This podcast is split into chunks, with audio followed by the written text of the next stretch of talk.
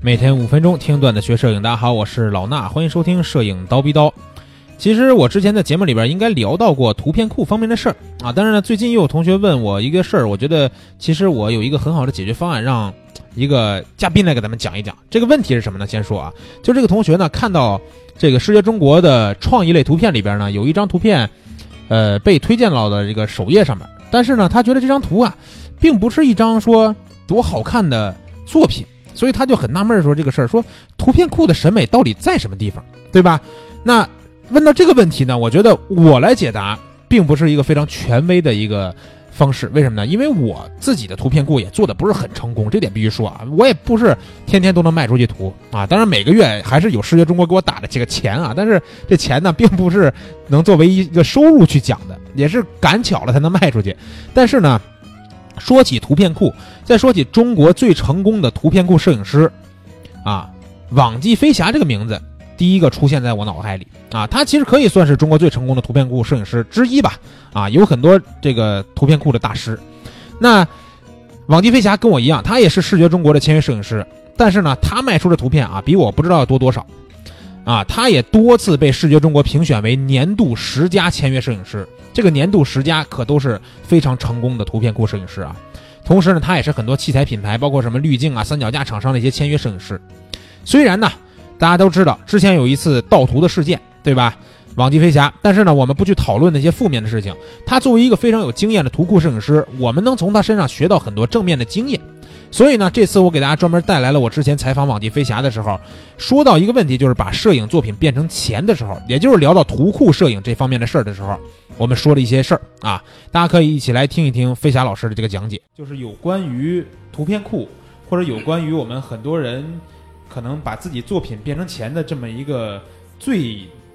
简单也不是那么简单的方式，对吧？比如说我们如果说想拿我们的作品，然后给发到外面让大家去接一些这种商业拍摄的活儿，这听起来是有点难。对，但是呢，图片库离我们那么的近，对吧？我们只要是说。呃，通过这种审核以后，我们把图片传上去，等着这种就像放在超市里边一样，等着人家来买就可以了。对，听起来那么简单，但是又有很多人就像我一样，对吧？选了自己觉得哎呀这么漂亮，我这是我最满意的作品，放上去以后并没有人买，这是一个挺难的一个逻辑问题，我觉得。像我刚才说，图片库有他自己的要求，对图片的要求，对图片素质的要求。嗯我外出旅行，我会拍两种图片，嗯一种图片我把它叫做情感风光。啊很多觉得飞侠你的作品的这种识别度比较高，嗯一看到飞侠作品，你比如比较压抑的云彩、均衡的曝光、突出的前景，啊，这嗯些都是我的风格。啊但是这些作品在图片库其实是不好卖的，那所以说在外出旅行中呢，我会还会拍第二种图片，我把它叫做图片库作品。嗯图片库作品有它自己的规律，比如说要适当的留白，嗯画面颜色不能过度的饱和，不能过度的压抑，你要突出一些地标性，哦，哎，这些东西都是有它自己的规律的。哎，那这个您说放到图片库上好卖这些作品，是不是就不用经过太用心的后期呢？也不对，看似简单，大家觉得，哎，老师，你看你拍这个图片很简单就能卖，啊那为什么能卖呢？从你前期的选景上，嗯你就要脑海中要有。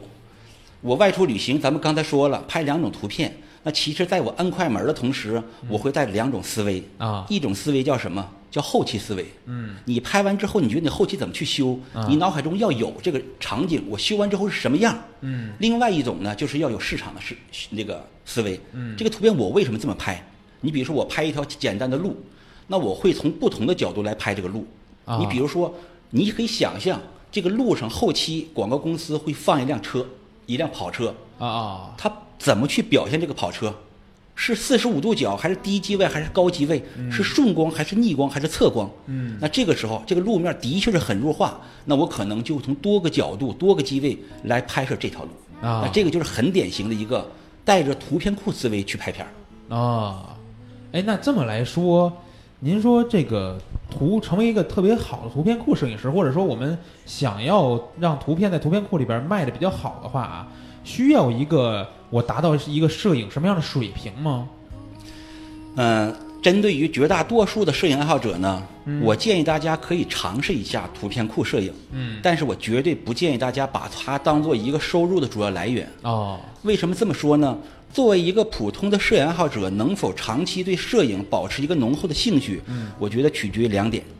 第一点呢，要有自己的圈子，有自己的氛围，啊像咱们蜂鸟。这么好的论坛，这么多的节目，这么好的网嗯站，大家来经常访问，有自己的朋友，会激励他不断的出好片儿啊。第二点呢，我还建议大家要给自己的作品找到出口。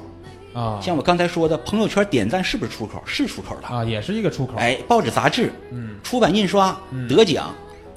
如果说你的作品能在图片库销售出去，嗯更是一个好的出口。嗯金额重要吗？比如这个优只卖了五十块钱，只卖了两百块钱，金额是一方面，嗯，社会的认同感最重要。哦所以我建议大家可以尝试一下，但是图片库不要想象说我很轻松，每个月能有轻轻松松几万块、上万块进来，嗯，不容易，真的不容易。有没有这样的人？有。但是我觉得他一定是有他自己的运作规律和拍摄题材的，并不是绝大多数普通的摄影爱好者轻轻松松每个月能拿到这样的一个高收入的。所以我建议大家对图片库要有一个清晰的概念，嗯，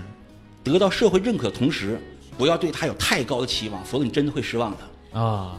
对，哎，那您这么说，就是在您的这个认识的朋友当中啊，或者说各种摄影师当中，您知不知道就是有没有那种每天我就为了我图片库的素材就拍摄这种素材的人？，有真有这样那些是真正的图片库摄影师，啊，有这样的摄影师，我们聊天的时候，我们他也经常聊，他说：“飞侠，你看我非常羡慕你们，嗯，因为你们在旅行的过程中拍摄一些符合市场需求的图片，嗯，能卖出去挺不错。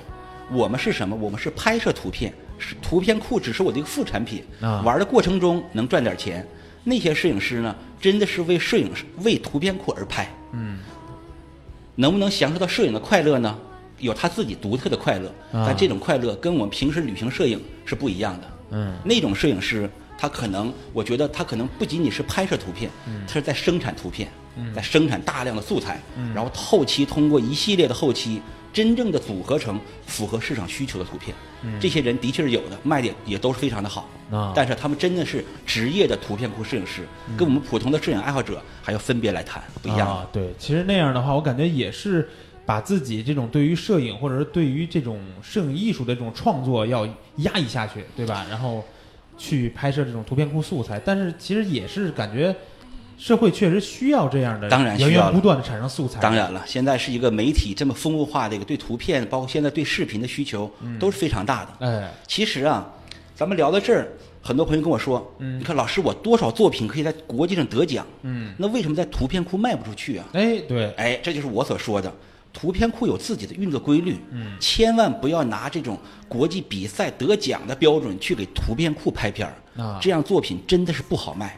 往往你看网络上所热卖的一些图片，大家有机会可以去我的微博、去我的公众账号，我也会经常晒一些我卖的所谓的那些高价图片。你会发现，啊它真的不美，它并不是你想象中的那种震撼的风光作品。嗯但是它是素材，它符合一些市场的需求，比如一些广告公司、一些四 A 公司、一些企业，它需要你这样图片，因为它企业的宣传、后期的处理，它需要你这样的素材。嗯，所以我觉得图片库要拍摄呢，一定是两种。针对多大绝大多数摄影爱好者来说，你拍的一定是素材。嗯，那比如说像我刚才说那些专业的图片库摄影师，他们才拍出那些真正是图片库的作品。可能很多广告公司直接拿来就能用了。但针对绝大多数摄影爱好者呢，最终的用户要在你的图片的基础上进行二次编辑、二次加工才可以用的。好，听完飞侠老师的讲解，大家对于图库摄影，或者说我们平时一些风光摄影啊，到底有哪些区别，对吧？大家应该有一些比较清晰的思路了。如果你们很喜欢我们每周五这个呃邀请嘉宾来给大家讲摄影方面故事这个节目呢，可以在下面留言告诉我们啊，然后也请大家关注我们蜂鸟微课堂的微信号。上面有很多更多的这种摄影知识啊，包括干货的教程，能够免费的分享给大家，好吧？那今天的节目就是这样，咱们下期见。